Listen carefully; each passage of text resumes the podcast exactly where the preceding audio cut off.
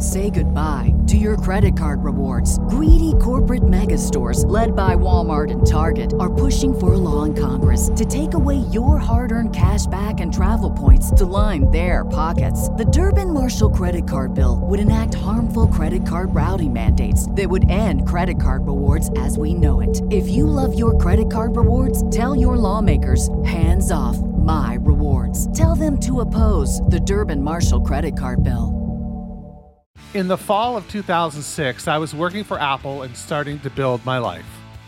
Although I visited the glory years of the hip often, after my bout with In Between Evolution, I wasn't really interested in what the hip was getting up to in future releases, such as World Container. It wasn't as though I didn't pay attention. I mean, I knew the hip were going to be working with Bob Rock, and I knew what I thought of him as a knob turner. The guy made music that made money. But in my opinion, it was often too sanitized and perfect sounding. So let's say I was curious about World Container, but not so curious that I would download it from LimeWire or the myriad of other music stealing devices that were threatening the music industry and would ultimately make watching live music much more expensive as album sales went down. I suppose if I had put on a good pair of headphones and really listened to You're Not the Ocean, I would have had to concede that my band was still making music that could move me. But I didn't. Despite carrying 5,000 songs in my pocket on my beautiful white iPod, I couldn't be bothered with the 11 that made up this record. Now, I have to tell you, I'm glad I took some time away from the hip. Ultimately, it made our reunion so much sweeter years down the road. But there's a small part of me that wonders what it would have been like had I never stepped away had I never stopped watching the tours and listening to the music? Would I be a stand for World Container? I'm not sure. It's a pretty bitching record after all. It weaves a web that is difficult to escape from once you've been sucked in, and I implore you, let yourself get sucked in. It takes you on a journey through several emotional states of mind, and the words, well, they're just glorious. A comet from Earth in a Kiss Alive shirt saying, Holy fuck, it's Jesus? Fuck me, that is good work. Is it good enough for our friends Pete and Tim, though? Our journey is nearly complete, and they have been enjoying the later output of the hip a lot so far. Is that going to continue for World Container? Let's check it out on Getting Hip to the Hip.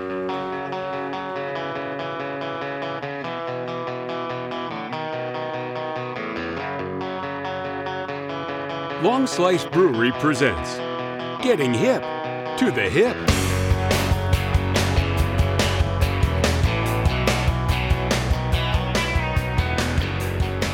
Well, welcome to Getting Hip to the Hip. I'm here, as always, with Pete and Tim. Idea. And we are uh, checking out, for the first time, a new hip record. Every week we do this, and uh, we have a lot of fun doing it. So this week I gave you the 10th studio record, uh, produced by famous Canadian producer Bob Rock. Bob Rock. Um, Bob Oh Rock, gosh. right? You, you, he's born for a job, Part of me mi- make, wishes I was that guy. right? Hair and everything, all the bands he's worked with. Just Oh my he's gosh. fucking Lambert four wheel drive Lamborghini, like jacked wheels and everything. Four wheel drive Lamborghini. Sorry. no, don't be sorry. yeah. Um, Let's talk about him a little bit though, because he's he's done some major bands, right? yeah, really. I mean, wow, that guy's that guy's portfolio is like quite- from the mid quite large. mid 80s to the mid 90s, he was like literally worked with everybody in in rock. you know? everybody make who's making money. Yeah. He he went. His from- last name is Rock. I know. That's why I kind of wish I was him, like for that era. Jeez, dude. Bon Jovi. He's he's not as good as the he's not as good as the producer Michael Indy. Oh, Oh, look at that. yeah.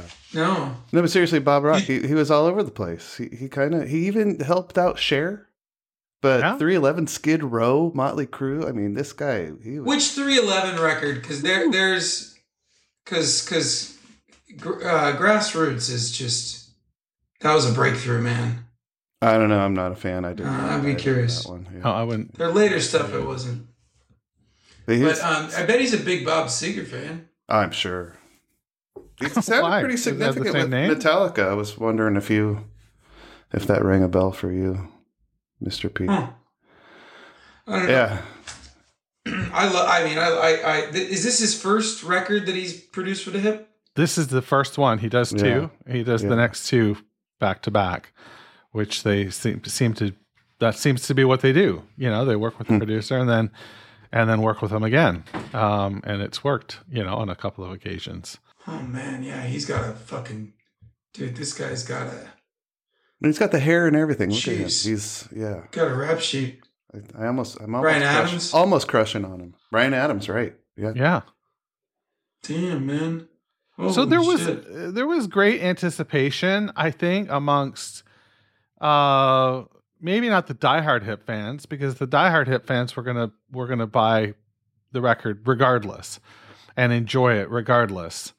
But that that outer fringe that that had been listening, the people like me that had been had been diehards but had in in between evolution, despite you guys really liking it, was a record that was divisive for me at the time uh, I was just listening to other things, and that's that's all there was to it. So the outer fringes, like me, were thinking, well, Bob Rock knows how to produce a hit record. Maybe this will be the one. You know what I mean? That's that's gonna bring me back and bring back. I don't know why I was so concerned with their success in the states. I really don't. It's it's it's pointless. I feel like it is something that is just fucking ingrained in you Canadians. I, I mean, I, I, it's like this.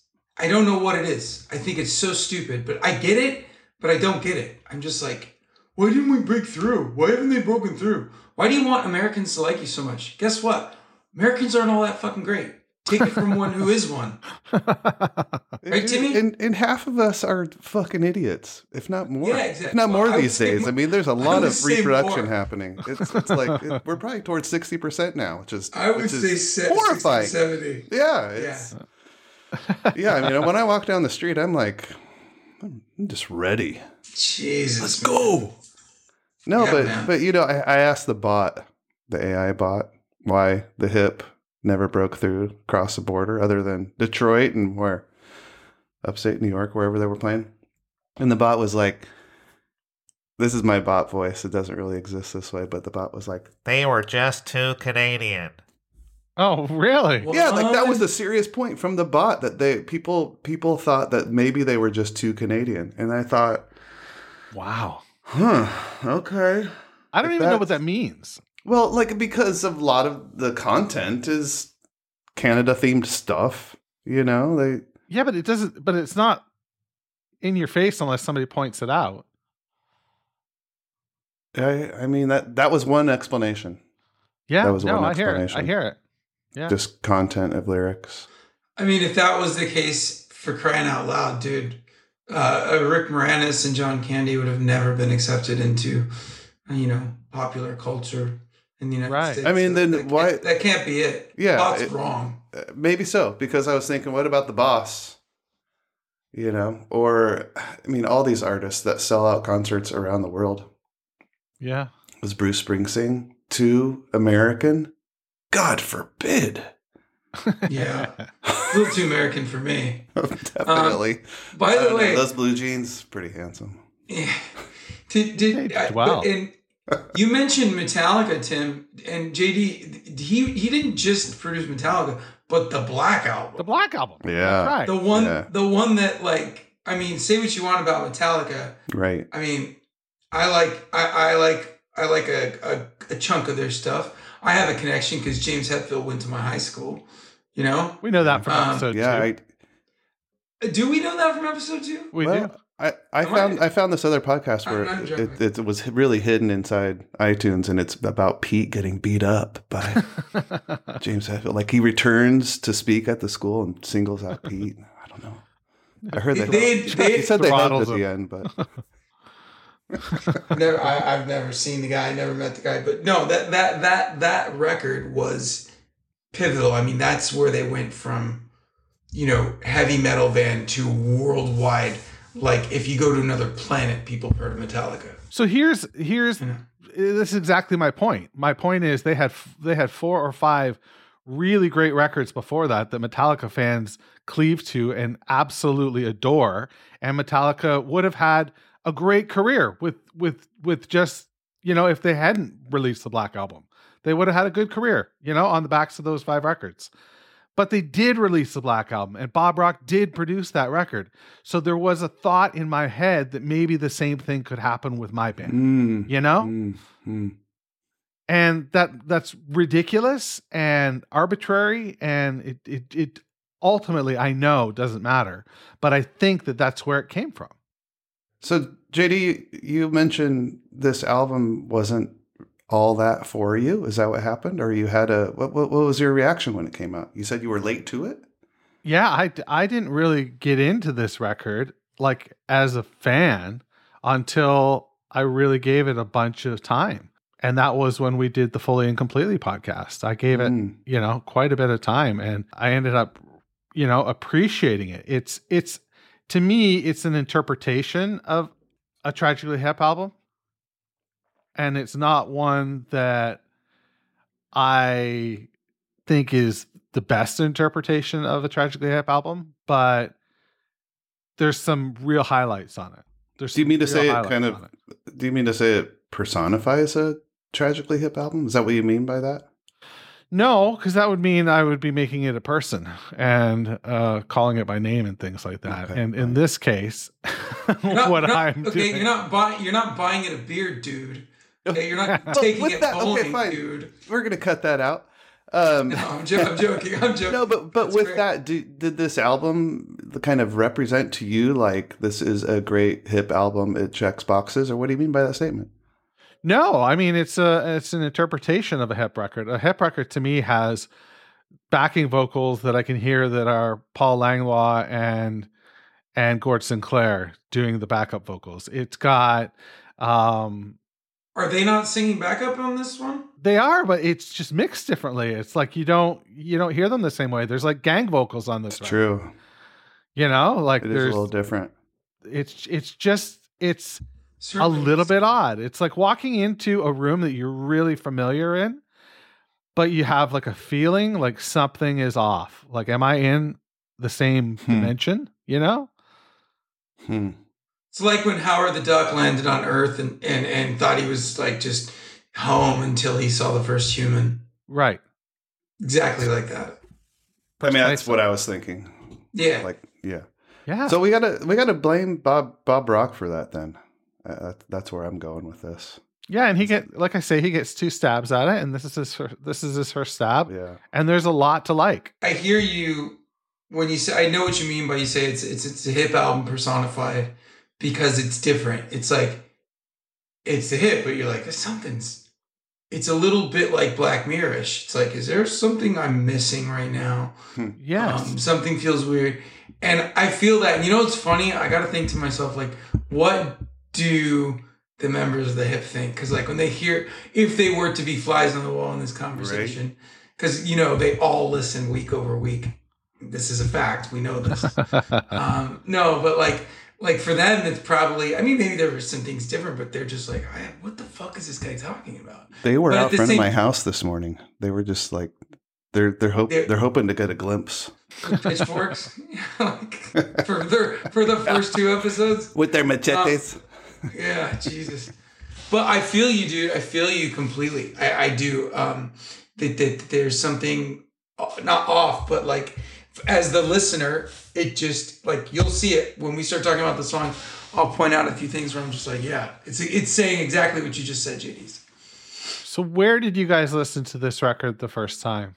Man, I after we last recorded, I had a garage project to do, and I brought a speaker out there and got in my zone and just cranked it up. And out the gates, I was like, "Oh, this is gonna be maybe a really fun album. And then even during the first song, I had I paused it several times and I was distracted and I had things going on, so I had to like restart the album and restart the album and restart the album. And that has not happened to me with my listenings.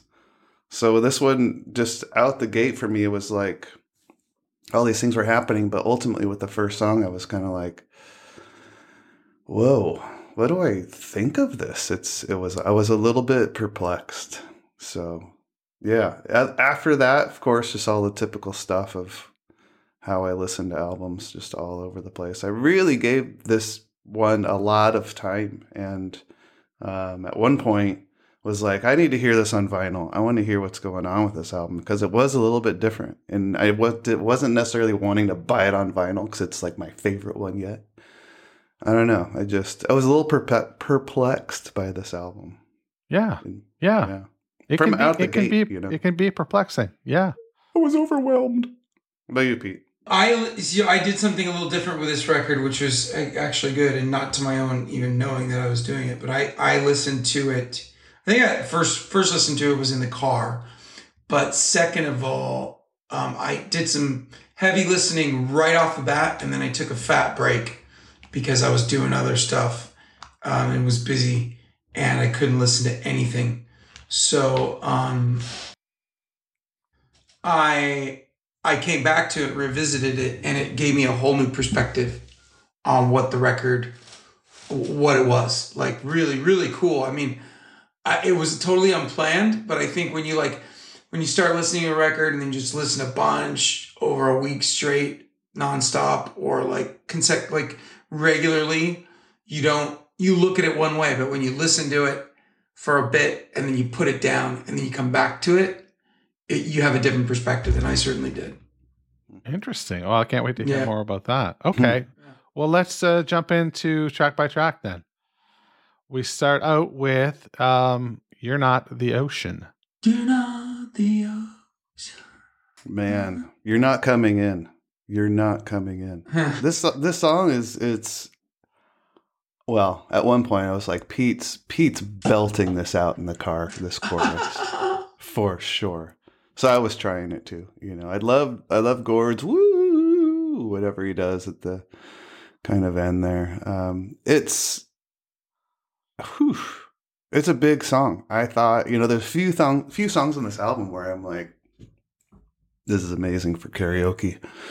And this song is just big. It's a big singer that way. Is it a breakup song? It's is it about death or is it like drowning? I, I read a little bit on it and there was a lot of Ontario Lake references. Um, you know, it's this this was kind of this for me was kind They're of a called word song Great talking Lakes. about They're called the Great Lakes, Tim. the Great Lakes, sorry. Ooh. It was specific to Ontario Lake because for this song, supposedly, because all those lakes send all their, you know, garbage down into Ontario, oh, which is ah. the most polluted out of the greats. So is it the least great? I don't know. Oh. It's somewhat of a repetitive song. I like the piano add in. There's piano, like first song, and I'm hearing a lot of piano on this record. yeah, It a lot of piano. I mean, that was I don't know if that was some Bon Jovi influence in there or something. Anyways, the the guitar riff feels a little added, like you know, like we put extra icing on the cake. Um, yeah, it was. This is a this is a big song for me. I, I yeah, big chorus. Holy cow! Let's scream it together on on three. You guys ready? Just just kidding. it's a big one. It's a big opener. I think this song is my, my like the best way I can put it, sum it up in a sentence. This is fastball down the middle, tragically hip. Like when I heard this song, it was just I knew what I was listening to.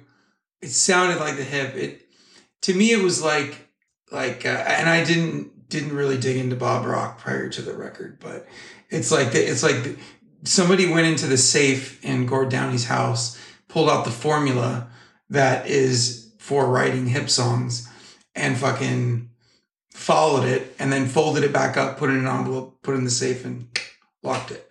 Because this song is fucking formulaic, tragically hip, not in a bad way, in a really cool way. I loved it. I loved Gord's vocals.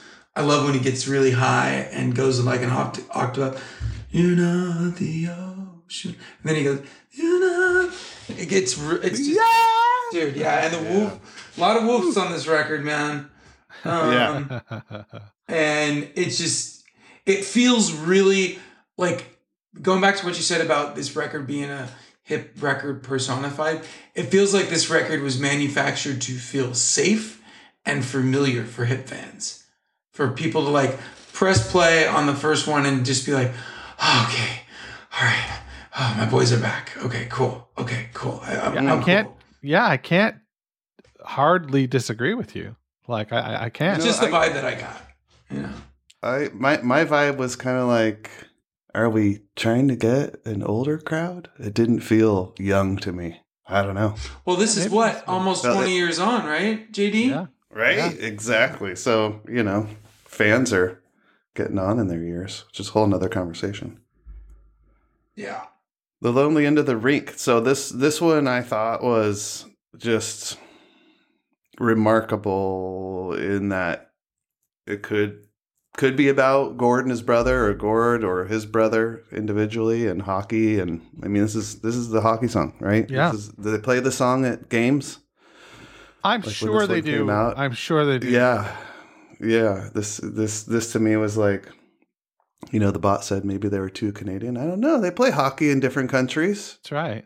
But you know, not being a hockey guy, but being a, a father of, of two dudes and thinking about you know brothers, like I, I kind of dug it. Um, the uh, the beginning kind of guitar riff start feels like we're we're getting into an anthem song for me right away, like that guitar at the beginning.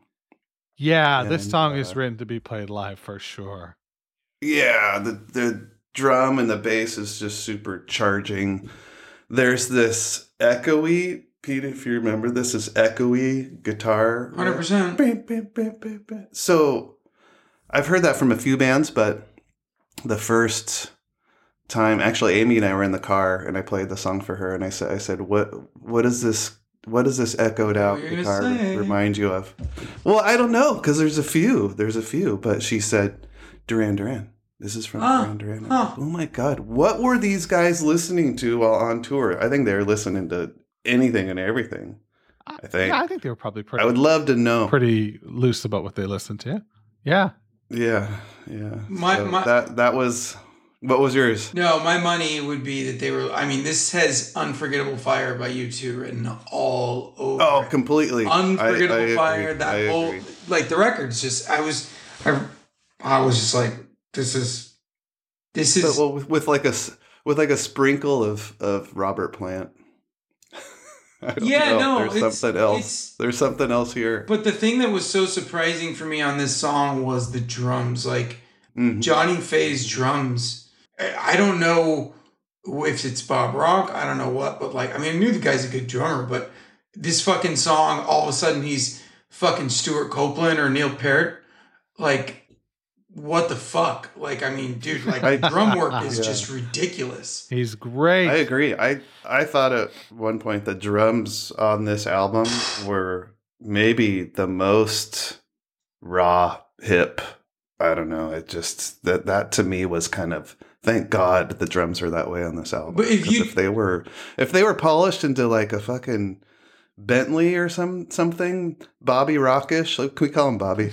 you can. You're that might piss him off if he hears this. Yeah, but yeah, this the drums on I think throughout were killing it on this. But album. if JD Probably told me, part. if JD told me, oh, you know, uh, one note about this record, beside it being produced by Bob Rock, Johnny Fay does not play drums on this. It's just they had another drummer for whatever reason. I would just be like, oh yeah, that makes sense. Like, and it's not a knock on Johnny Fay. I've just never heard any fucking thing like this from him. Like nothing, nothing, yeah, nothing.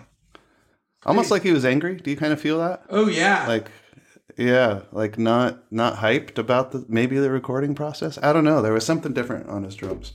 Yeah, dude, it's there's some anger in there. Um, there's some yeah, all the cool licks. There's an acoustic lick in there and some harpsichord style like effect. But I thought of you, Tim, because there's no like for a song this grand, they didn't fade it. They ended it, which is cool. Mhm, mhm. It's true. Like don't fade this shit, man. I- Fuck it all up. The momentum of it is really fun. Kind of that charging drumming momentum of the song. It's like a few songs on this album are kind of locomotive feeling, like they just get going, you know. Yeah.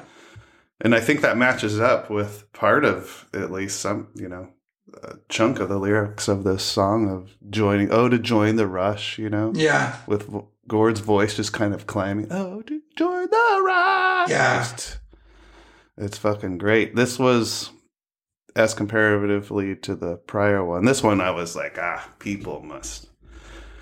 The Canucks must love this song live. Look at you representing the Pacific Northwest. Yeah, right. What's your team called? There's a trivia question. What's your team called? You don't even know. Dude, I don't follow Yeah, it's- sports. it's- it's, it's not in my the answer thing. is I- the I- Kraken. the Kraken. I don't even know that, and it makes me laugh because it's ridiculous. Kraken. You could have The you could have made up like the green zebra tomatoes. you know, it's I wouldn't Well, have, I I, would- I wouldn't have would've known now. any better. Jeez, That Jeez. sounds cool. All right, we go way out of the hips normal lane with this next track in view.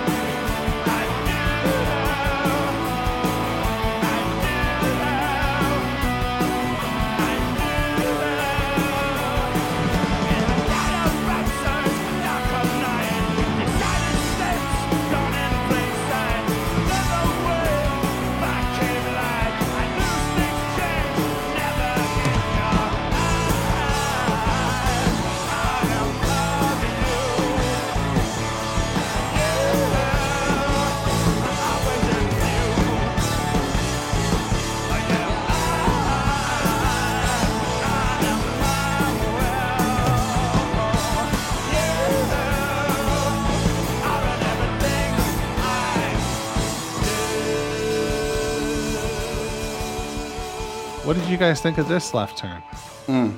You want to take it, Tim? I mean, I'm I'm just scrolling through the lyrics here. It's it's really simple. It's uh the the drums at the beginning of this one. Okay, here's more drum notes are really Yeah. kind of big and strong, and then it softens up. It kind of softens up. Like the song to me, the the rest of the music didn't really match the way the drums start, which is. I'm sure purpose on, done on purpose, but it's like, whoa, where's this song, song shifting to? It's it's like felt kind of cute.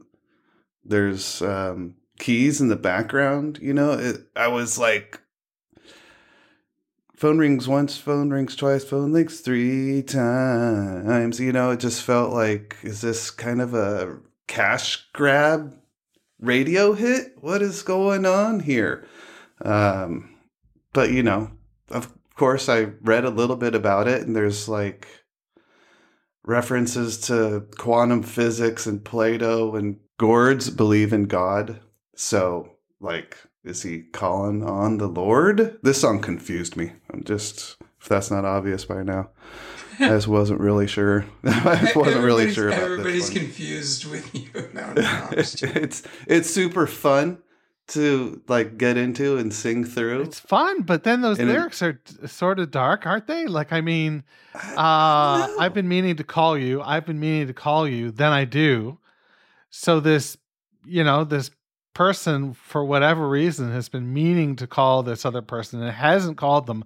Then finally does, and the phone ring once, phone rings twice, the phone rings three times, and then what? They they don't answer. It goes to voicemail. Like what? Like oh my god. I mean, if if they were calling the Lord, they might still be waiting. Who knows? Yeah, I don't. Miracles I don't do know that. that they have voicemail in heaven.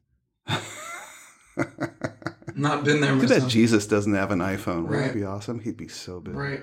Yeah, I don't know. I'm not sure who they were calling or what this one's about. It was it's kind of fun, but I was like, hey, what's next? But uh, what about you, Mr. P? I mean, was this a single, by the way, JD? I believe this was. Let me just quickly take a look.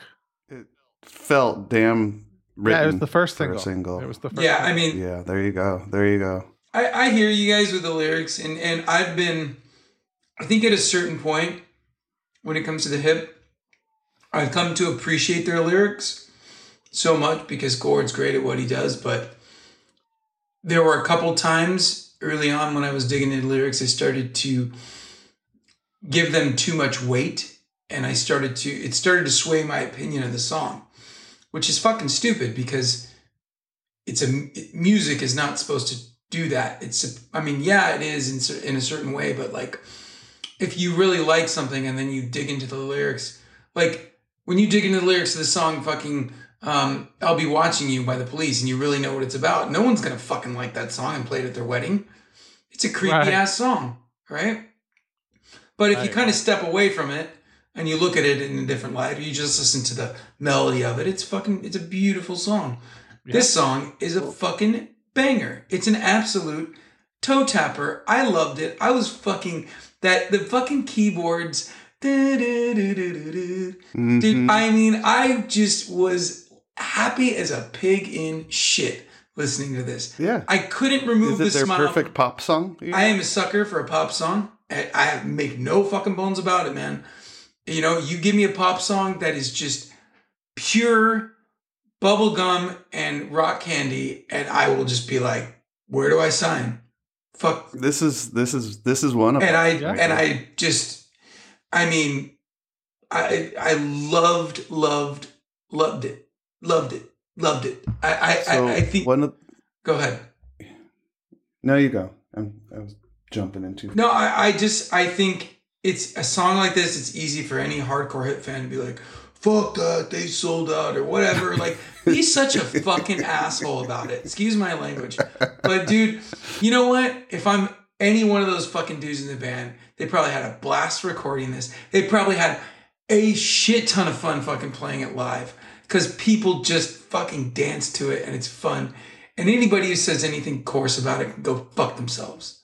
That's my piece. Sorry. I guess I'm fucking No, myself. I'm. So what about this? What about this? this I love these it. lines, right? What about these lines right here? Day erasers, dark of night, excited states gone in plain sight. Under the wave or by cave light, I lose things, change, but never in your eyes. I mean, that's the loaded bit of this song at the end. But but Like you're what just you going said, through, and you're, I, it's it's nuts to me. Like I'm I'm hearing the song, I'm singing the chorus. Like you can sing along to this one right? Even on first listen, if you're a mega fan, you're probably like, yes, phone rings once, only twice. And then this Dark Eraser's Dark of Night happens, and it's like, whoa, Gord's throwing the dagger at the wheel at the end here. It's yeah. Maybe he's just getting shit to rhyme and to fit the song too. I mean, you also don't. That's why I don't. I I give unless somebody's unless it's like really obvious or whatever. I just try not to give lyrics that much weight because it could ruin a song. Like I could see, like if I dig into the lyrics of the song, which I did not, Tim, it would have fuck, fucking ruined it for me. But I just choose to be like, oh, that's you know, it is what it is, Sure. you know, because it's that's a, that's another thing because Gord's lyrics are so they're like you know thirty percent THC in the CBD. Like, dude, you, you one drop and you're fucking done. So you got to be careful with it. It's really potent, and um, and and I I I take his lyrics with a grain of salt because otherwise, like all the fuck, dude, the uh, um, the Chanie Wenjack shit, dude. I, if I really start digging in and thinking about that, it gets me like depressed and like super pissed off and like Yeah. you know it does bring attention to it which is great but like if i i can't i can't hold that as close to my heart as i do with uh, some songs because it just will fucking wreck me i don't know if that makes sense I guess I'm kind of in the middle. Like I, I look into them to a certain degree, Yeah. and I either go all the way, which rarely happens, or I'm, I kind of stop halfway up the hill. You know. But I, my one of my favorite things lyrics wise on this one is just his use of the USA calling the USA the excited states. I think that's what that is, and it it, it just made me forever want to call where I'm from the excited states, the excited states because it's so true. It's like pew pew. we're, we're ready. Oh my god.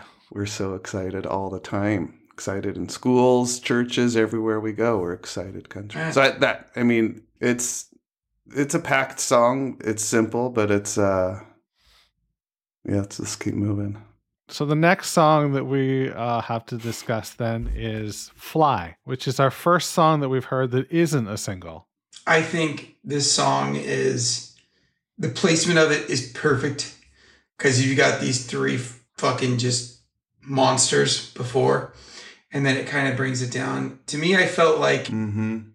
it was um I'm I'm in a I'm in a bar in Alaska and it's it's cold out, but when you get inside it's nice and warm and toasty and there are mugs of beer and there's a jukebox and like it's a romantic comedy. A pair of glowing thighs. Yeah, Totally, man.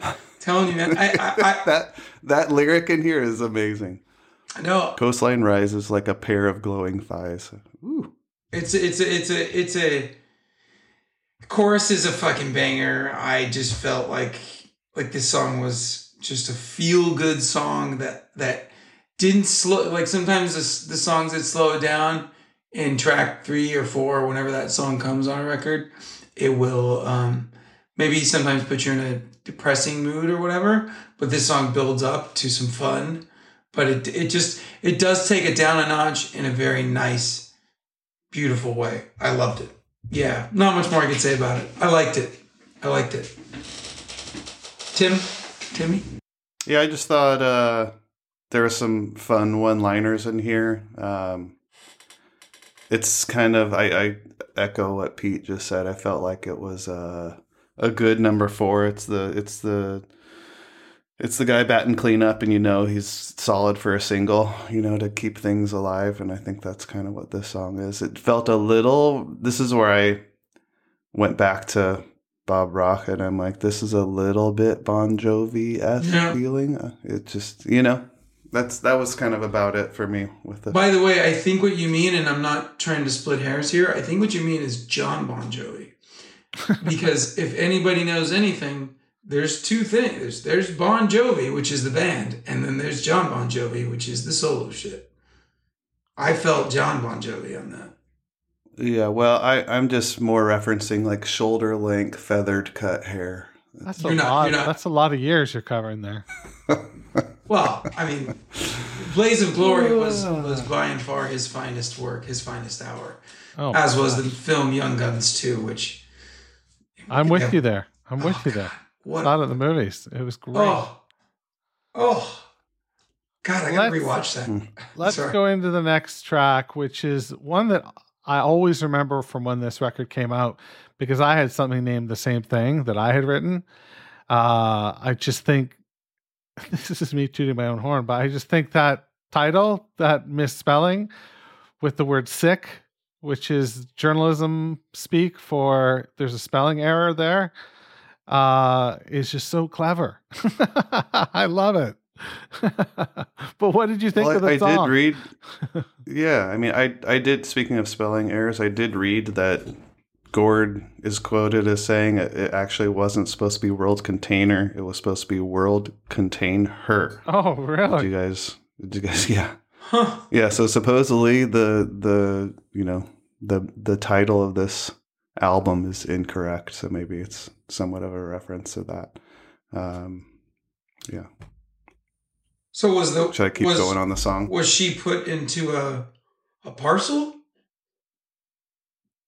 Because I mean, the cover of don't the know. album. I don't know. yeah, maybe, maybe, maybe it's Hmm. that's that's another that's another Hip mystery that we'll never know. Wonder if she was Uh, priority or first class.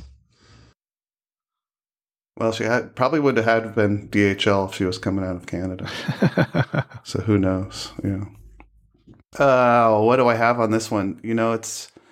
Um, I just immediately went to where Pete doesn't go sometimes. Apparently, with songs is like, who is this about? You know, is this a proposal gone bad? Is it rejection? Is it you know is is it about being infatuated with someone and not having that feeling reciprocated? And there was there was some um, some bit I read about it that this um, where do I have the quote? Um, this gal from I guess gal Lexi Lou, who knows? Where am I going to go here? Okay, so this person online wrote that it was about she had experienced that it was about a teacher of hers who was dating Gord and she rejected Gord's proposal. And supposedly there's like a whole story there about Gord's, you know, one of his relationships. So who knows? I've, That's I've just not, so reading yeah, into it. I've trying not to, heard that. I mean, that's trying to. you have? No, I haven't.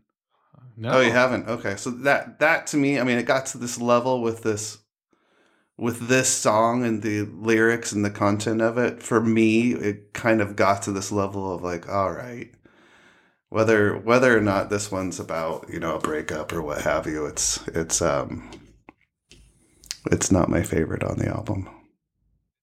It's it's catchy and it's good. It's a good song and, and it it ends kind of at this height of energy, right? It Yeah, it's not it- around long it's- enough I don't know. offend.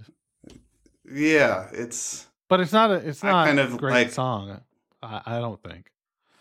Now there will be somebody out there who felt- it's their favorite song, and that's cool. That's that's what's cool about music. I thought about this one. I don't, I don't know. Yeah, I don't know when I'll hear listen to this one next. Is kind of what I thought. It was like, what's what's next on the album? But I'm curious what Pete thought of it. Of course. Uh, you know, I liked it a lot. I mean, I, I thought that there was some really cool ideas, like they were kind of experimenting with with the song, and I thought that there was like chaos within that builds up to the chorus, and then it just Yeah. returns to the verse, and you're like, okay, 'Cause you're like, what the fuck is this going on? What is going on?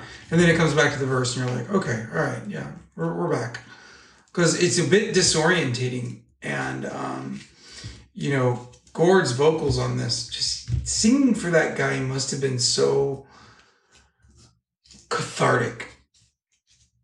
Like He really Just- puts a lot into it. Yeah, but it feels like he's doing it like he's a guy who like you know needs to exercise 3 hours a day at the gym and like that's just him exercising 3 hours. You're just like listening to him do it. Because he's like, oh, I got to do this. It's like part of my routine. And he's so good at it. You know what I mean? Like um and you know, I, I want to just you know, we can move on after the song cuz I I I don't I like the song. It's definitely not my one of my favorites on the record, but I I, I like it. In terms of lyrics, and I just want to say this too, because I, I don't look at lyrics as much, or I don't look at things. There's a couple reasons for that, and I just want to say why. Um, because, well, for me, like uh, writing songs, when I write songs, they're really it's it, it's really hard to write a song that's so thematic. You know, that's like one idea that starts off and it's sewn up at the end like a fucking with a bow on it. And like even then it's like like let's say it's not completely thematic, but it's it's about something. Maybe not like super specific. Even that's hard. Like a lot of shit I've done is just little ideas of things sprinkled in a song and it's like kind of just jumbled in and thrown in there. So sometimes people ask you about things, you're like, what? And the reason why I bring that up is because I'm gonna make a Steely Dan reference here. I don't know if you guys have ever listened to any of their shit. A lot of people give them a lot of shit. I'll take that as a no.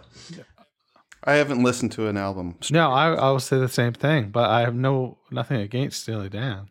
No, well, well, I mean, they're uh, amongst people, amongst music heads. They, they, the biggest thing they get asked is, "What the fuck are your lyrics about?" And the guy, the singer of the band, who's written most of them, or the other guy had written them, they, he, they're always asked the same question: "What's this song about?" Because the lyrics are just all over the fucking place, and ninety nine percent of the time, it's just like, I don't know, man. We were just coming up with cool shit to say.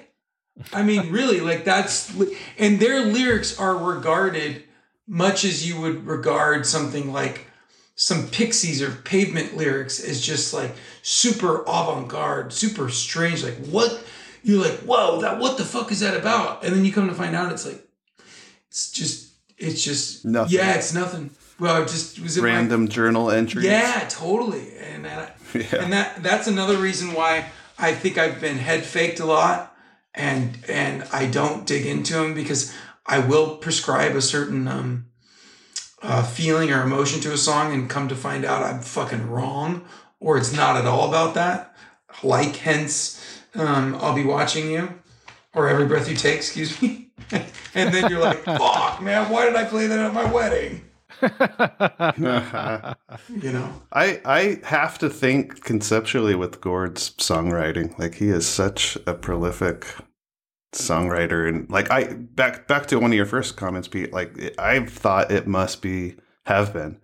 It must have been exhausting to sing these songs or like be on tour and singing Totally. Lovesick, you know, 52 times in what, two months? Something crazy. Like, god damn, it's but with with his songwriting skills, I mean, I I can stop and hear one liners that are fun and that I enjoy, but he he pushes me his the way I receive it, it pushes me into going down rabbit holes of like what was this song about. And there's been a few where I've listened to them and thought the chorus was you know A B C D E, and I actually look up the lyrics and I have some of the words wrong. It's hilarious, and I love when stuff like that happens. like that's entertaining. That's entertaining That's for me. great. I, Excuse me, I- excuse me while I kiss this guy. yeah. I'm still, I'm still, you know, JD, you've you've commented on this with me before, but I'm still like, here's an album. It's like a book to me. I want to hear it start to finish and see if there's anything about it that's creating this novel, or is it like this current album, which I feel like you can put in and put on random, and it kind of doesn't matter order wise. It's one of those types of albums for me. So this this song, "Love Sick" in general, is uh, it's it's just it's big and it has this you know kind of a quick stop ending it's It's got a lot of energy to it. You know, after this, I was like, okay, what are we getting to next? You know, I'm kind of like chugging along in this album, trying to get to what maybe is less produce of a feeling and more authentic hip. But the kids don't get And the kids don't get it. that was it.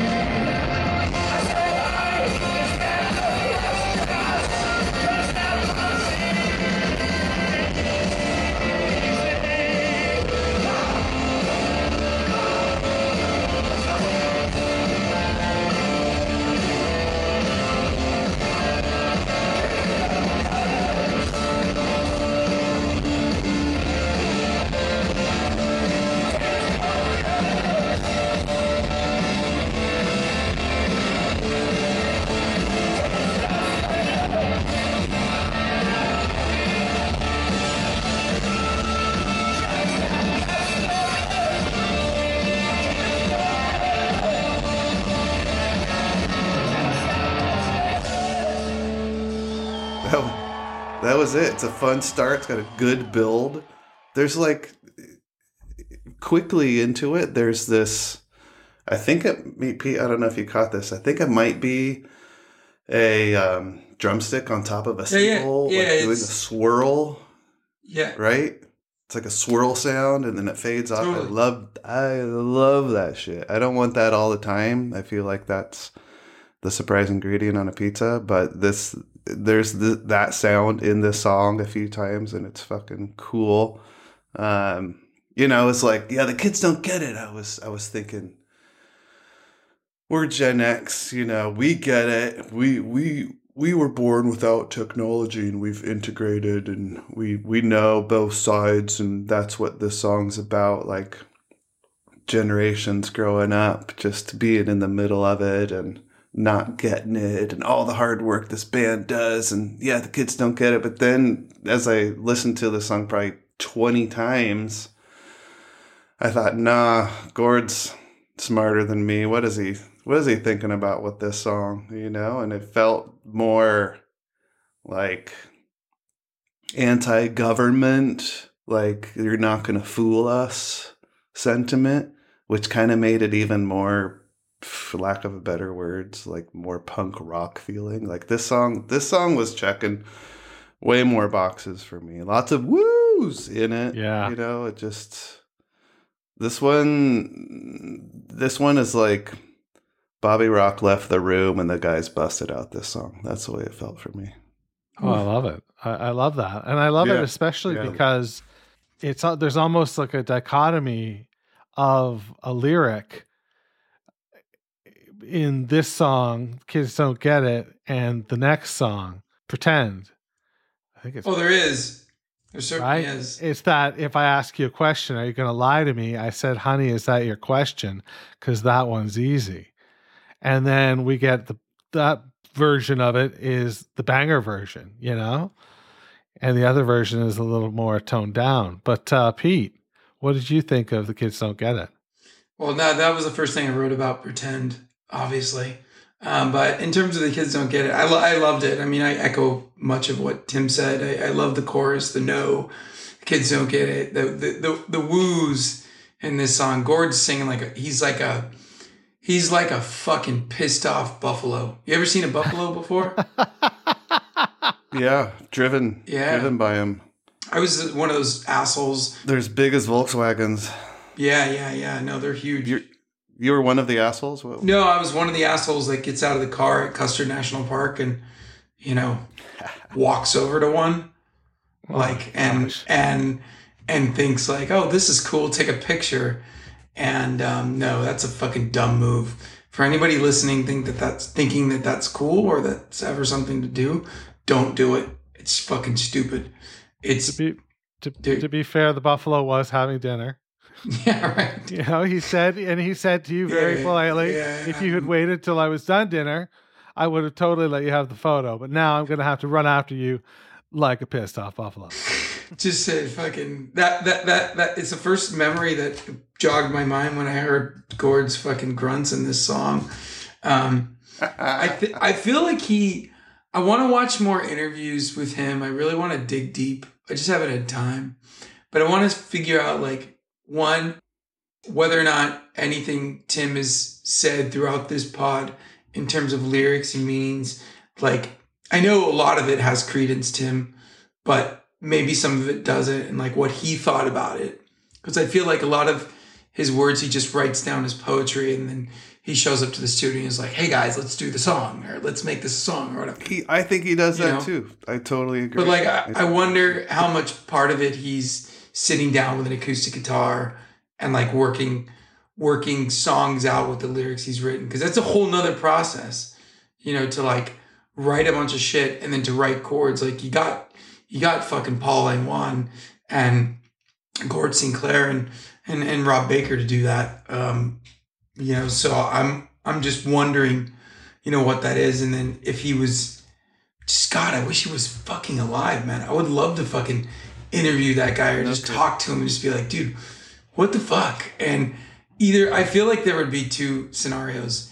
Either he would be super fucking cool and chill, like, yeah, man, we're just fucking doing this and like and this and like this happened, blah blah blah. Or he would just like look at me immediately like, you're a feeble-minded fuck. I can't wait for this interview to be over. Get the fuck out of here. Aw. I think that's what he'd say about me. No. I don't way. know.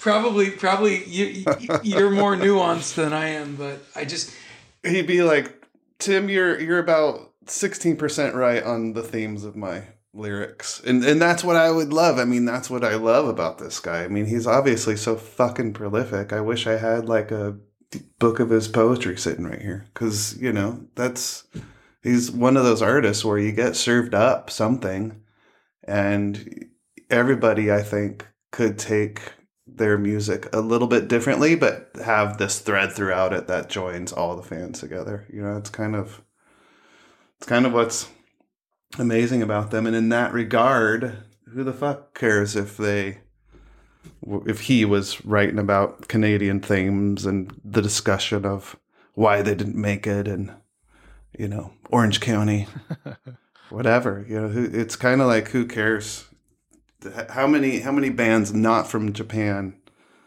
sell out shows in Japan all the time. You know, it's just they they just want to be entertained, and maybe people just need to be entertained and not look into it that much. that's Stan Mikita. That's But Stan I- Mikita. Stan, Stan Mikita, or no, his name's not Stan Mikita, but Stan Mikita's Donuts. The people need to entertain, need to be entertained. Wayne, they need the distraction. Like the voices in my head. I thought you said Why do they come to me to die? funny. Why do they come to me to die? Oh my god! Oh That's my god! you know, did anybody Wait- Wayne's World? Like when he goes, "Why? Why do they come to me to die? Why do they come to me to die?" I think it's Wayne's World too. Honestly, I thought you said spanakopita. I was just thinking about Man, delicious, delicious Greek baked goods. I was, I was totally in different land. no, but I, I yeah, let's let's keep moving. This this song, when I heard it, it was exhausting, and it was the first song I hit forward on. I was like, "Give me what's next." Yeah, pretend. If you don't pretend and I don't pretend, pretending might end, but pretend can pretend to end. It's like, oh, this is arduous. This was tough for me. Wow. Yeah. JD, what do you I- think? I'd love to like I as a, as a hardcore hip. Well, it meanders. It certainly does meander. Um, it's it's if I'm ranking the 11 songs on the record, it's in the bottom 10, right? Like it's either 10 or 11 on this record for me. Yeah. But I'm just so curious. If s- I'm so curious about that stanza. Like why he chose to use it again and then why did they sequence those songs back to Totally, back? right?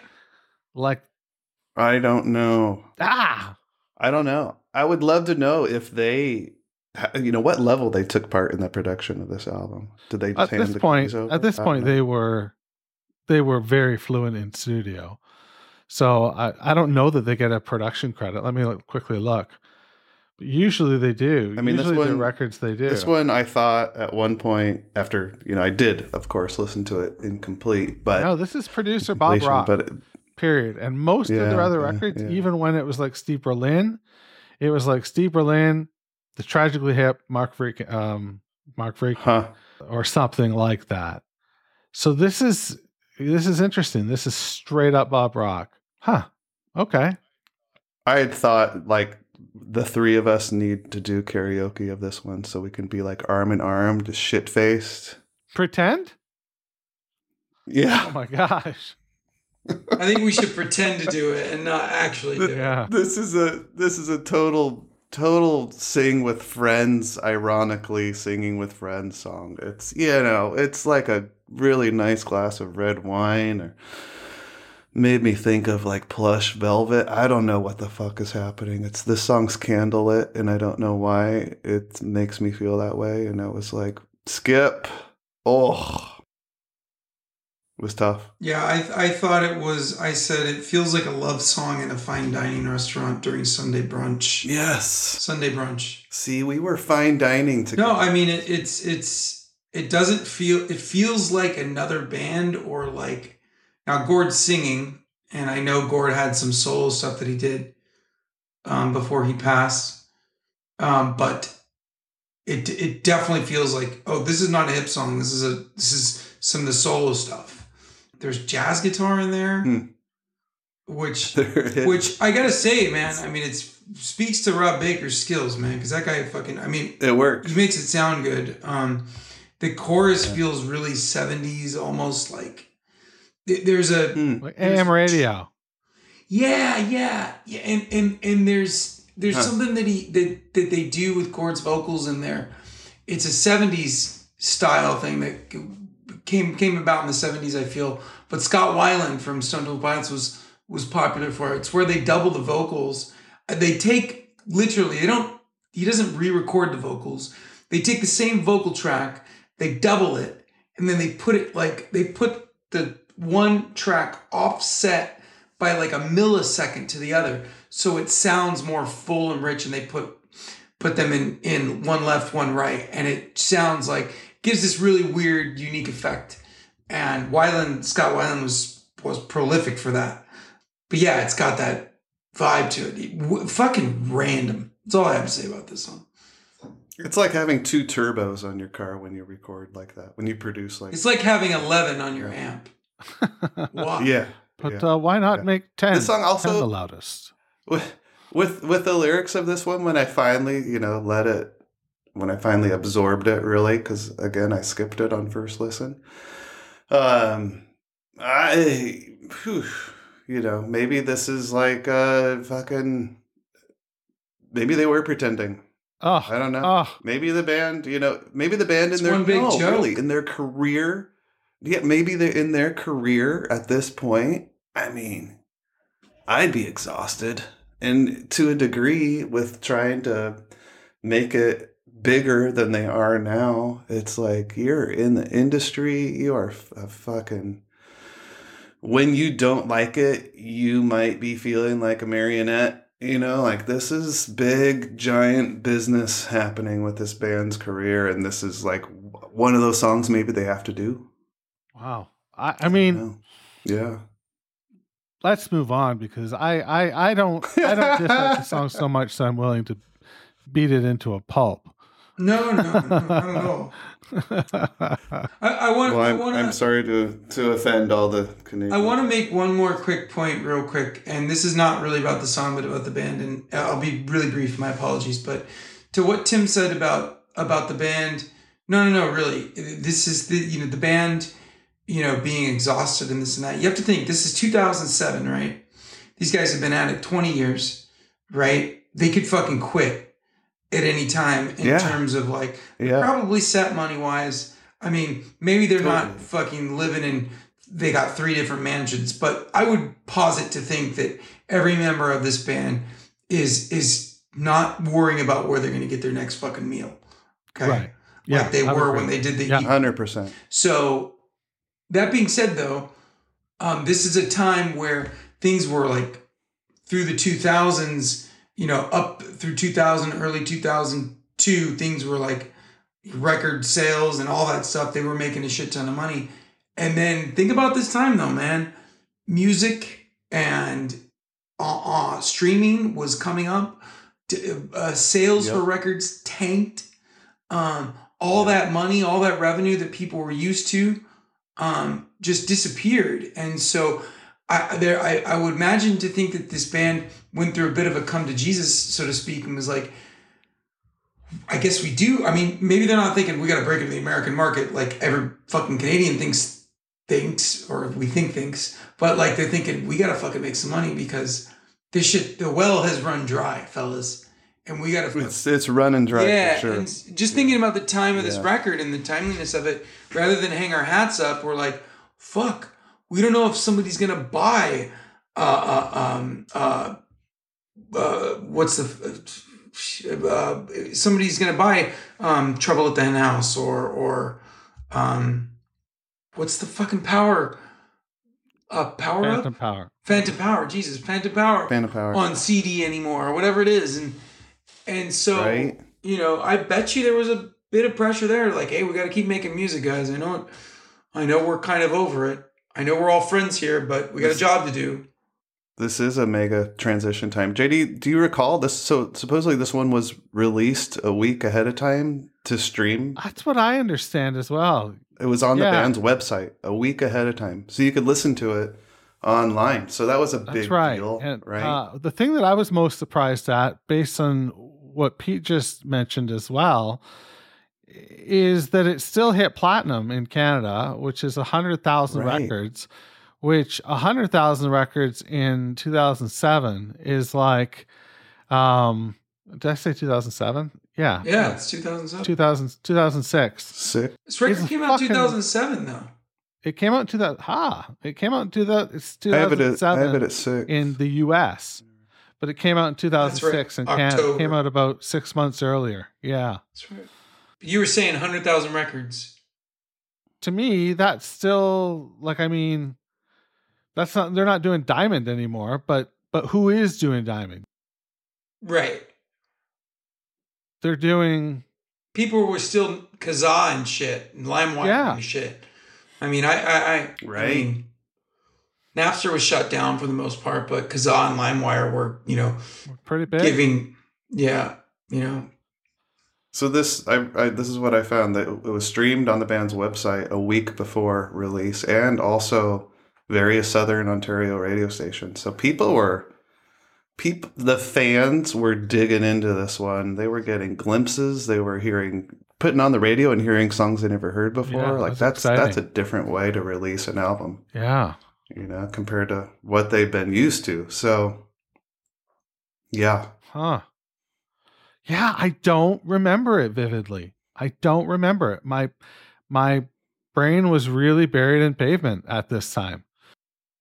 okay, That's what I was listening to by and large. It wasn't until I came back to it. Like I and I kept all the all the stuff that I loved in my rotation. And all that I loved was everything up to In Violet Light. And then in between evolution was uh, put me off. And and then this record came out and I I wasn't there for the news cycle. You know, and the next record I wasn't there for the news cycle hmm. so that was different for me because I had I had paid so close attention to this band and then I didn't hear them right away. I only heard them on the radio or whatever. Mhm. So yeah. hmm Yeah. Last night, Last night I dreamed you didn't love me. I went to bed angry. I didn't dream about plague. I didn't dream about pestilence. I didn't read, dream about anything except the, the dream that you didn't love me. Last night I dreamed you didn't love me.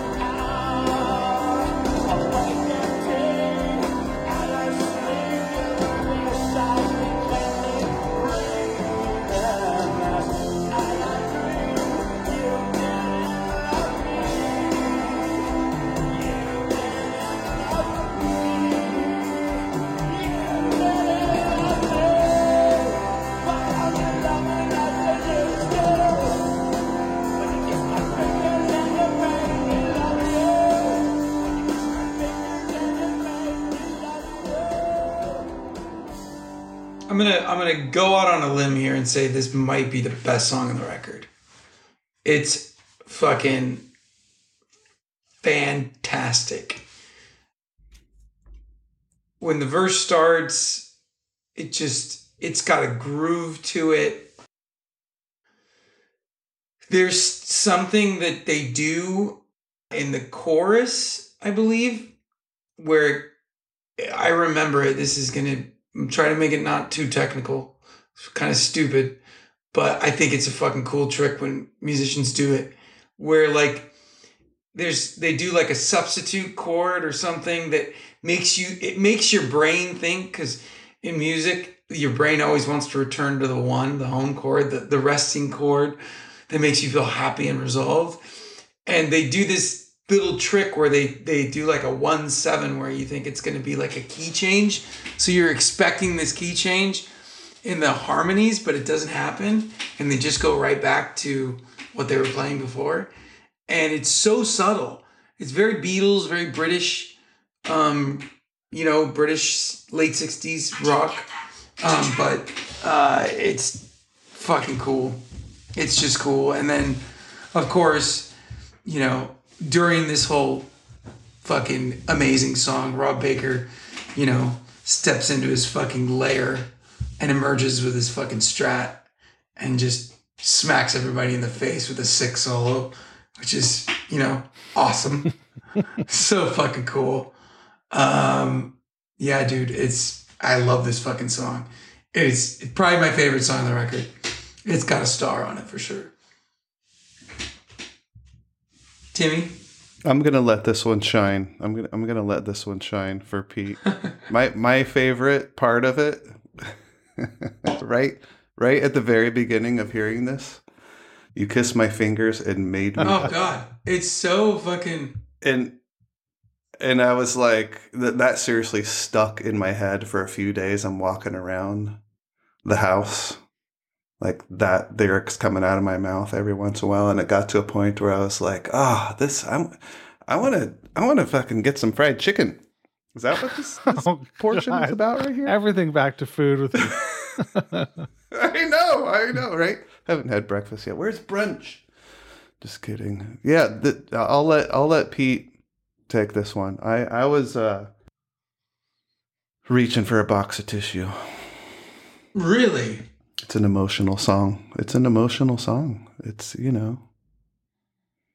I'm not rolling over in the morning telling somebody that last night I dreamt that they didn't love me. That's that's a that's a tough one. Oh, but the That's big. groove is This is a just big song. fucking. I mean, dude, when they fucking, I know when they sing this fucking like, people lost their fucking shit.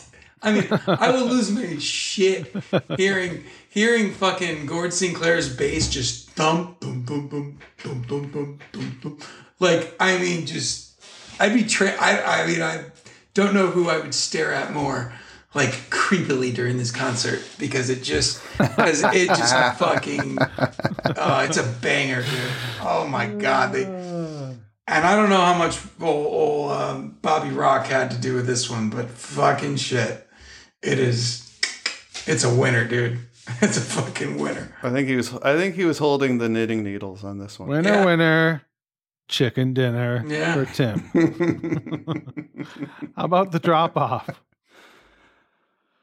Oh, I thought this was just a good rock and hip song. The guitar felt a little kind of over extra, I don't know, every once in a while, but I just thought it was a good song and you know, th- there don't go swimming past the drop off. I love that line. It just makes me think of like how small the world is or big the universe is and what is the drop off it's you know the shelf in the sea of no return these depths like i just thought this was kind of a cool You listened to this one high, didn't you, The- Tim? I mean, I listened to the album sober. Oh, did you? Times. I was in Your the des- car a lot. No, but I, I like this song. It's, so high oh, in a good way. Yeah. This, these were my notes. Um, that there's a trailing end, distant sound at the end of this song. Did you catch that? I did. Did you hear it? I did. I certainly did. There's, uh, yeah. So it's it's in the same family of what we hear with the beginning of Tiger the Lion, which is fucking cool. So I I dug It starts off with Johnny Fay tapping his sticks on like the the rim, doing like a like a rim shot, a little bit on the metal Yeah, part of the yeah. of the yeah. of the snare and I, every every single person in this song has a this is the second song that I, I would say probably be my second favorite tune on the record just because every member of the band fucking kills it um uh uh gord sounds like he's on like uppers either methamphetamines or Hmm. something in this song. And i'm not saying like oh gord's on drugs. Like he's a, not that that's bad too. People do drugs whatever. I'm not knocking. He just sounds like he is visibly off his fucking face in this song. And i'm just like what the fuck? I mean there's not a moment where the guy doesn't give his all in any performance. You know there's no song where he like kind of he he he, he does it 50% everything is 110% with this guy and um everybody man there's uh uh Paul Langlois there's a moment where he just comes in with this rolling little rhythmic riff on his fucking Les Paul and it just that guy makes me want to get a Les Paul so fucking much. Jesus Christ. Oh, you should. yeah, well, yeah. Tell that to my bank account. Um, like those. Do you remember those old? I don't know if you have those in in Canada, uh, JD. But Bank accounts? No. yeah, yeah, yeah. we have those. Yeah, Jesus Christ. Tim, do you remember um, listening to those Guitar Center commercials when they'd have like President's Day sales or something, or Sam Ash? They'd be like, Guitar Center's President's Day sale. And they'd say, like, you know, Yeah. BC Rich Warlocks, seven ninety nine. Ibanez, three ninety nine. You know, and they would. It, it sounded I like a think it was the same. This it was. A, yeah, it was the same dude that announced the Monster Dude, Crush. series, exactly. you know, like it- Anaheim Raceway this It's- weekend. dude, I- and they would always say shit like, musicians, you need new gear, but your wallet just isn't cooperating. And they would like get you to sign up for like a fucking card. They call it a gear gear card. It's a fucking credit card with like 32% interest on it. Fucking Oh my god. sorry. That's so yeah. And, and nowadays, the Guitar Center, the Guitar Center near my house, is one like a mile away, and I've been there with my Oh, kids it's sad, man. forty-five times. And nowadays, they're often closed because of staff issues. Like pe- they can't get I people to work it. there. man. We'll go there, and it'll be like closed. No one can work today. What? A guitar okay. center? For real. Yeah. Wow. Dude, I went to a Never gu- It's fucking. Nobody wants to make goddamn minimum wage in this country. I went to a guitar center when I was in the US last year and I wanted to play. The Fender came out with these American vintage strats and I wanted to play one so fucking bad. Um, like they, they had like a, it's a copy of like one from like 1957 or something. And I went into like three guitar centers. None of them had it. And the guy basically told me, he's like, look, man, none of the guitar centers have these. You can go to the one in LA on Sunset. They might have one. But he says, if you want one, you have to order it. And because they have like a 30 day, no questions asked return policy, um, you can order it. It'll be here in two days. You can play it and then just return it like on the spot. And he says, and then we'll at least have one in the store. Um, but like that's the because everything on the wall is mostly shit. They don't even have. It's like fucking rent a center at It's that point. crazy, man. They're just. It's sad. It's sad. Huh. Anyway, I get Anyway, family band. We digress. Family band. Yeah. Yeah, family band. Yeah, yeah, yeah. We're we're we're heading in. We're heading into the end here. This song's back to the basics. Back to the basics again. Mm-hmm. Basketball down the middle, hip, catchy chorus, classic hip. Rob Baker doing the wah wah, which he doesn't do a lot, but when he does, he he fucking kills it. I think uh, there's a lot to love about this song. It, it I didn't dig too much in the lyrics, but it, it felt like the the droves of of gigging and loading gear in and out. You know, load the kick, uh, the Yeah. kick drum loaded. You know, like just like I was. We played a gig in Cordova this on Friday, and you know it's it's always cool because you fucking you have a great time. You play a great show. Everybody loves it, and then after you're done, you clean up all your shit, and everybody's inside drinking, doing shots, having fun, smoking cigarettes, and you're carrying, you're lugging your fucking amp out to your car and your guitars, and it's quiet, and you're like, "Fuck, this sucks." I wish I had roadies. That's exactly what I my sentiment was for this one. The same thing. Same thing. JD, the, the video you sent us, the full fledged Yeah. vanity. There's there's a part in there. It's a great video, by the way. That everybody should watch that if you haven't already. There's a part in there where the band is like, it's. I don't remember who said it, but they said, um, you know, touring. It's not work when we're on stage. That's that's the fun part, and that's the part we love. He said it's everything in between is the job, the travel, the hotels, the setup, the teardown. It's like that's the job. and we're not on when we're on stage, that's the easy part. And this I mean, this is kind of in a way with this song was Truer words never woes of touring. Yeah, the woes of touring and the wo- woes of corporate radio and you know there's all there's like almost a pause and then some driving guitar um, before the last verse in here. Like it felt like there was just it just got a, a adrenaline shot to keep going and finish the song. It's it's this this again made me feel you know empathetically for the band and their job and their touring and you know the amount of production it's just it's massive it's massive Oh yeah.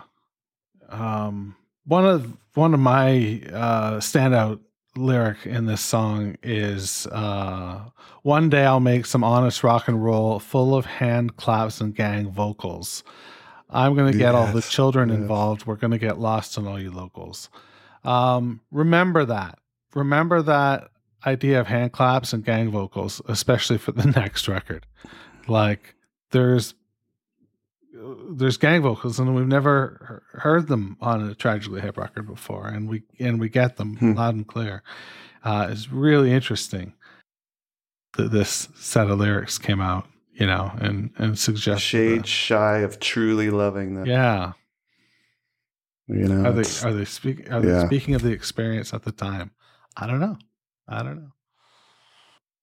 So that takes us to the titular world container uh the title track world container. And what did you guys make of this song? I'll I'll go real quick. I- you know, I thought it was kind of a perfect closer. It was this epic, kind of an epic song of an ender. You know, it's theatrical. It's it, it feels really made for the stage. Um, it's uh, what do I have here? What we have here are all flaws in progress. What where all songs are none. Sorry, where all songs are one song and that song is "Don't Forget." You know, it's it's just kind of a perfect ending. This this this was one of those songs that, as an ender, I felt like this closed for me this album, and I was just ready to go again for what's next. So this this was this fit its place for me. Yeah, I I I, I second Timmy's emotions, uh, and also that like just little subtle things. The way the song starts, it it, it, it then it goes to minor. Um, it it th- there's the lead guitar is really stadium rock. Tim said it is built for the stage. Absolutely, I could see this song being played, and I don't mean this in a bad way.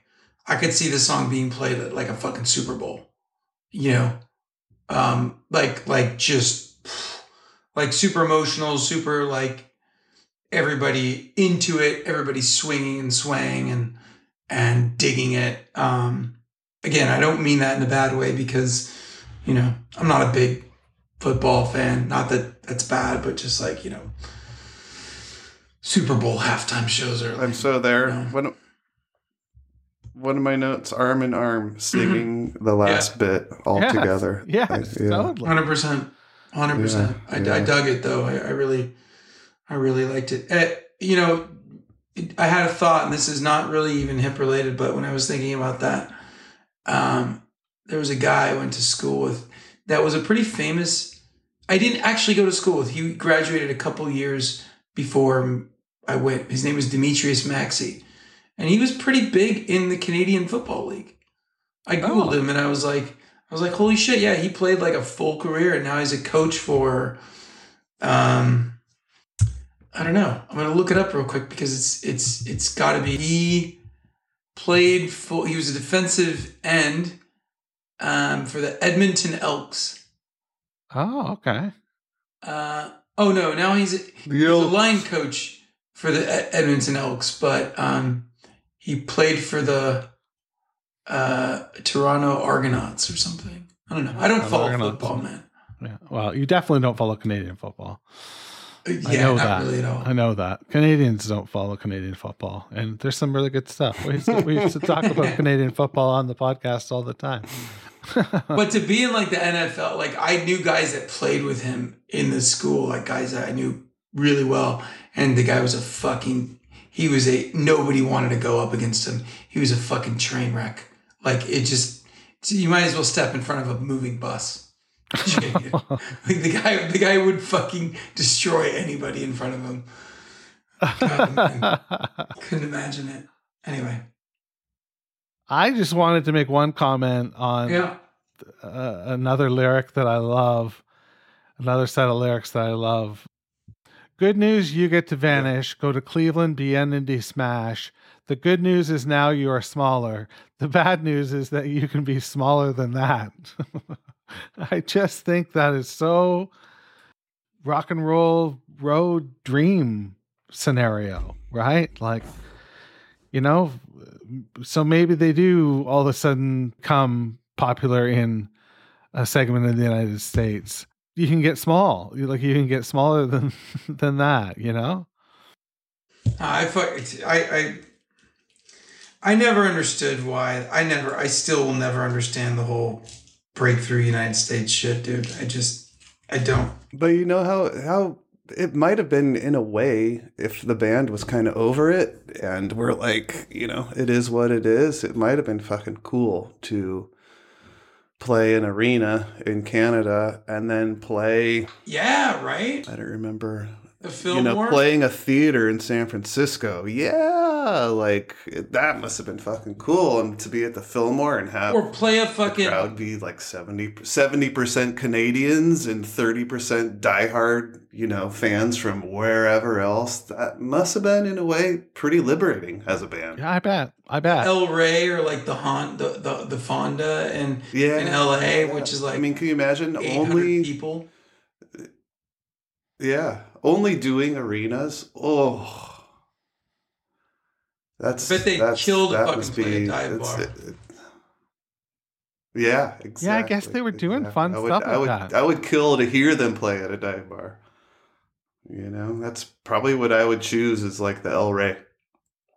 If I could hear them. As long as the sound tech doesn't fucking But electrocute you three times in a row. oh no. Yeah. I don't know. A stadium would be amazing too. I, I wouldn't. I wouldn't be picky. Did I, don't know if I told you that. I I I mentioned that to um to to Steve uh Steve Malkmus when I when I when I was talking to him in um in Copenhagen and I, I mentioned that show to him and he he immediately recalled it. He was like, Yeah, I remember that. This is fucking it's fucked up, dude. Tell tell us the story. No, just one time I saw him. It was on. I Mm. don't remember what tour. It was like 2014, and the the um the fucking sound tech or whoever didn't ground the mic, and he got electrocuted once, and it happened second time, and he was like fucking pissed, and then the third time, he almost walked off stage, and I wouldn't have. Nobody would have been pissed if he did, because he looked visibly fucking Right. like shooken and like what the fuck like guiding didn't ground the mic and so every time he went to grab it put his mouth on it he got fucking he got buzzed kind of like you fuckers used to do to me when when somebody was muting the muting the mic oh, let's No. real quick.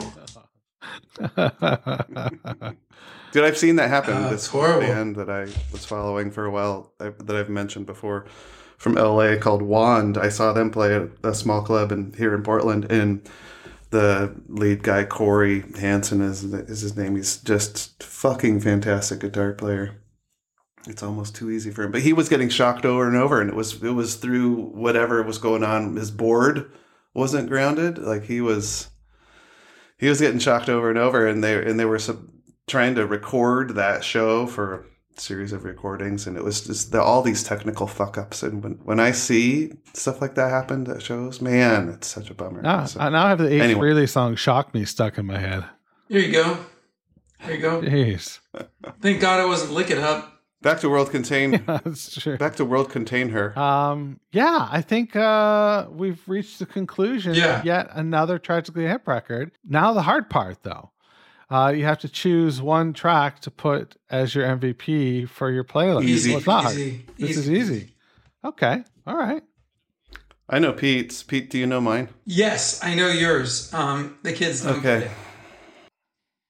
That's exactly right. And yours is pretend. No, shut the fuck up. No, it's not. Oh man, I walked right into that one, man. I was like, "Yeah, I know yours, too. Guess mine." Uh, fucking last night I dreamed you didn't love me. Hands down, hands down. Put that on like, I mean, that is up there with like fucking fireworks, dude.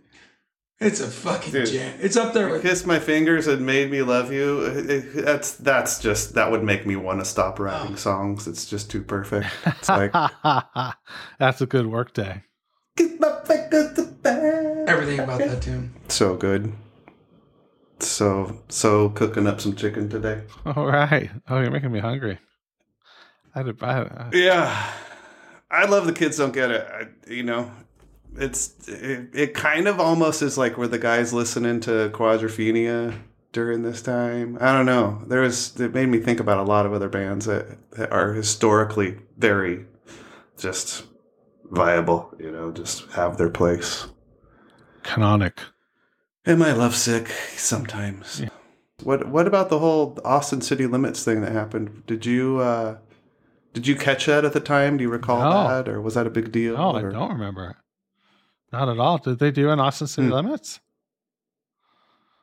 Yeah. Oh, I've never even seen Those are really got hard the to get Discog. on um, Yeah, line. because it's PBS, right? Yeah, what you would think. Yeah. So for whatever reason, Yeah. people don't share it. I guess. Well, it's just hard to access it, man. to It's subscribe you to can't- it, Sure, so shit don't want to can't. share it. It's like okay, I get it, but like, come on. Once you've made your your buck on it, what do we? You know, Yeah. people, are are people really still paying for a fucking Austin City Limits video of a Boz Scaggs concert from '87? Probably not. so let's just From what I could see in, fucking in 06, YouTube. they did Austin City Limits in, in 06, and they did, uh, it looks like they did put it out there. So I don't know if that went out on CD or what. Yeah. I'm, I'm scratching my head too. I'm gonna watch the video. We'll wanna do a little bit more research on that. Yeah. All right. Well, next November week. 15, 2006. Oh, 2006. So this is before this record. Yeah, same year. Well, they probably played maybe a couple tracks from it, but because by that time it would have been recorded. Yeah, that's true. Came out in October 2006. Do you have a set list? Uh, it's it looks like it was only digital, and uh, which you know for the time, sure, go for it. That's awesome. Digital download from Universal. Yeah, we got um, seven songs. So yeah, Austin City Limits. It's usually about an hour. We got Courage, Lonely End of the Rink, Gus, the polar bear from Central Park, Bobcaygeon, fitting, Poets. Okay, Hundredth. Meridian and Blow at High Dough. There's a banger of last couple songs. Wow. I'm I'm, I'm gonna try to find There's it. so much weird shit 34 minutes 50 seconds. in the in that Gotta be out time, there man. somewhere. If you know of where you can get it, send us an email, uh, jd at gettinghiptothehip.com. That'd be cool to hear from you. Yeah, don't send it to Pete at getting hip at to the hip.com. Don't send it to Pete. Hey JD, it sounds like you know we we need to remind our our listeners of our event coming up because uh, it's it's coming close. The Rec Room. That's right. The Rec Room in Toronto on Bremner Street, 50 Mission. I have to ask you guys this will be your first pseudo live hip experience. It's not going to be like seeing the band live, but it's you know about as close as you're going to get at, at at this point, which is an odd thing to say, but but you know, I can't wait. I'm so stoked. Um, I, I mean, it, I'm really looking forward to 50 Mission. I, I, I, I've seen they're they're pretty damn good for for a tribute band to the hip. I mean, they're they're pretty much top notch. Um, so I'm excited to see that because just to hear hip songs live would be fucking cool. Um, and with other hip fans too, because yeah, we all listen. I don't think we've all gotten it. Like we've not. I mean, yeah, it's one thing you could do it online, but like we've not all hung out and listened to the hip. So it's gonna be fucking cool to listen to hip music with other fans. And um, I think is it. Were you mistaken, JD, or did, did, am I mistaken when I said that like um, you can either pay for a ticket or there's free entry if you bring nine cans of ravioli? let's not mix anybody I'm up. joking. nobody wants. To, nobody Although- wants to admit they ate nine cans of ravioli. No, nobody. Maybe a couple family side. Oh man, I'm excited. I'm I'm I'm excited to uh, have some steam whistle again. That's kind of on my list. yeah, that was I good. really enjoyed last there. time. Yeah, and I'm I'm excited to hear these guys play. I have not looked them up or watched a second of video or anything, so I'm kind of just treating it like it's going to be my first of the band Tragically Hip show. You know, I'm in, just in anticipation and in surprise. I'm just excited for it. So Cool. it's gonna be great. I'm so stoked, man. I just I hope nobody's pissed at us for the or pissed at me for anything I said in any of the episodes. I just want somebody to be like, "Hey, you're Yeah, Pete, I'm right? hoping to. Yeah, hey, how you Yeah. doing? Boom, just fucking levels Shank. me out. A fucking knock just breaks my fucking nose. Right. Oh man, because I fucking dude, this is this has been such a cool hmm. experience, man. I'm looking forward to talking to people about a band that Yeah. I've come to love over the last few months. You know, Yeah, we'll have to talk about maybe a, a, a pre-party meetup. You know, Yeah, that would be kind of cool. when we get to it. Yeah, like we. Now you're talking. Yeah. Yeah, I'm excited do to hear they him have play. Let's do marijuana it. in um Let's see, in in Canada? You betcha. Mary, Do they? Yeah. I'm just curious. I'll take you to my have, um, local dispensary. I think they have Mary Fungus. Mary. Fungus? Yeah, there- there's a couple places. There's one on the Danforth that was Mary Fungi. that was open for a, a while. I'm not sure if it still is. What's your what's your weed place called again? It's a weird name. Weed jar. Weed jar. Oh yeah. Yeah. Well, what would Bye. you call it? Dave's not here. Dude. That's right. Dave's not here. Still, Oh, that's such a good Still. that's such a good name, dude. Dave's not here. Dave's still not here. And then the second one would be, dude. There was a there was a place in um in uh in Utah. It's in Salt Lake, and it's called it's a bar. It's a shithole. And I made the mistake of going back there because it was actually a decent place before, but then I went back there years later, and it's a fucking dangerous place. It's called my ex wife's place. I'm not joking. Bar is called I mean, it's it's a little, little tiny bit of a mistake to go back to Salt Lake, but Oh, I love Salt Lake. I got a lot of friends there, man. uh, A lot of friends. yeah, you have good friends there. A lot of Mormons, a lot of Jack Mormons, all different colors and shapes and sizes. Salt Lake. love it. A lot of a lot of watered down beer. Yeah, that's true. That's true. So much. that watered up beer. It's it it's all watered down there. That's true. If weed became legal in Utah, it would be like two percent weed and a uh, uh, ninety-eight percent oregano. They'd be like, "Here you go, have fun." It's funny. Well, that's what we've got for you this week. Thanks for playing along at home. Tim, Pete, Yo, Yeah. hell of a show. Hell of a Damn show. good show. Good job. Thanks, fellas. Pick up your shit. Thanks for listening to Getting Hip to the Hip. Please subscribe, share, rate, and review the show at gettinghiptothehip.com. Find us on Twitter and Instagram at Getting Hip Pod. And join our Facebook group at facebook.com slash groups slash fully and completely. Questions or concerns? Email us at jd at gettinghiptothehip.com.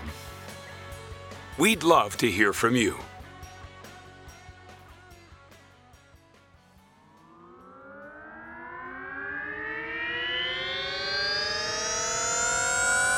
uh, podcasts and such. Say goodbye to your credit card rewards. Greedy corporate mega stores, led by Walmart and Target, are pushing for a law in Congress to take away your hard earned cash back and travel points to line their pockets. The Durbin Marshall credit card bill would enact harmful credit card routing mandates that would end credit card rewards as we know it. If you love your credit card rewards, tell your lawmakers hands off my rewards. Tell them to oppose the Durbin Marshall credit card bill.